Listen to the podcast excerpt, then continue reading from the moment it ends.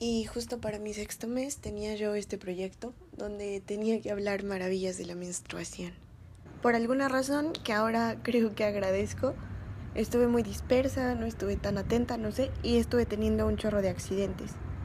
Mi solución fue ponerme la copa y me dije, ya va a ser súper infalible, pero no, desperté en la madrugada súper manchada Fui al baño, me quité la copa y cuando vi estaba hasta el borde. Nunca me había pasado que estuviera hasta el borde. Intentando no hacer una escena del crimen o precisamente que se me cayera la taza, se me cayó. ya no sabía qué hacer conmigo misma. Eh, pensé que se iba a tapar la taza o que tal vez no se iba a tapar.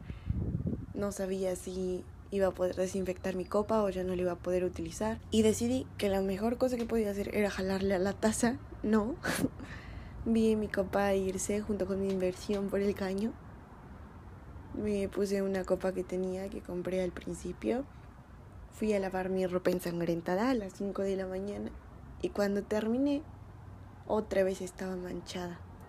Entonces me quité la copa y me fui a acostar y no me importó nada más. Dije ya me vale Solamente quiero dormirme. Colapsé y partiendo de que todo fin conlleva un inicio, recordé la razón por la que yo empecé a practicar este tipo de sangrado. Nuestra menstruación no son nuestras manchas, no es si tenemos accidentes o no. Cuando una sabe que el límite no es la mancha o quitarla lo más rápido que se pueda, la manera de vivir el periodo cambia, es muy liberador. Entonces viene la maravillosa sucesión, la ligereza y el poder que nos brinda la facultad de ser mujeres y ser cíclicas para comprenderlo. La cosa es sentir la menstruación y sentirnos a nosotras. Para mí la autoescucha fue una oportunidad del encierro, aunque creímos que el encierro erradicaría todas las oportunidades. Nuestra propia sangre no debería incomodarnos, es la única que debería verterse. La parte silenciada y vergonzosa se vuelve poderosa, nos volvemos poderosas. La parte silenciada y vergonzosa somos nosotras. Contrario a lo que nos hicieron creer, quién sabe por qué, no sangramos de forma continua. El útero está cerrado y se abre de vez en cuando, al igual que con el resto de los fluidos que expulsamos. Quizá entonces sería mejor llamarle simplemente menstruación, menstruación consciente. Y ahí va la libertad. Sangrar libre no es estarlo conteniendo, es dejarlo fluir. Y así con todo. Cuando la noche anterior ya sabes que te va a bajar y no te preocupas. Despiertas y sale cuando vas al baño, pero no es que tengas que ir al baño para sacarlo.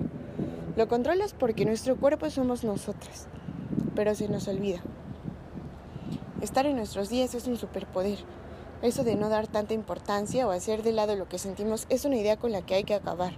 Nuestro periodo es en donde más debemos escucharnos y conectar con nuestro cuerpo, conectar con nosotras. Se trata de tener una relación sana con nuestros procesos de soltar, cualquiera que sea. Se trata de aceptación. Hay momentos para todo. Lo dice el final de Fahrenheit 451, la gran novela distópica. Lo dicen los calendarios que indican cuáles son las mejores actividades para nosotras en cada fase de nuestro ciclo. Y lo dice hasta la Biblia. Hay un tiempo para todo. Un tiempo para nacer y un tiempo para morir. Un tiempo para plantar y un tiempo para cosechar un tiempo para destruir y un tiempo para construir, un tiempo para abrazarse y un tiempo para despedirse, un tiempo para guardar y un tiempo para desechar. El caos nos da el poder de crear. Es momento de potenciarlo todo y no de hacernos chiquitas. ¿Y tú? ¿Cómo la vives?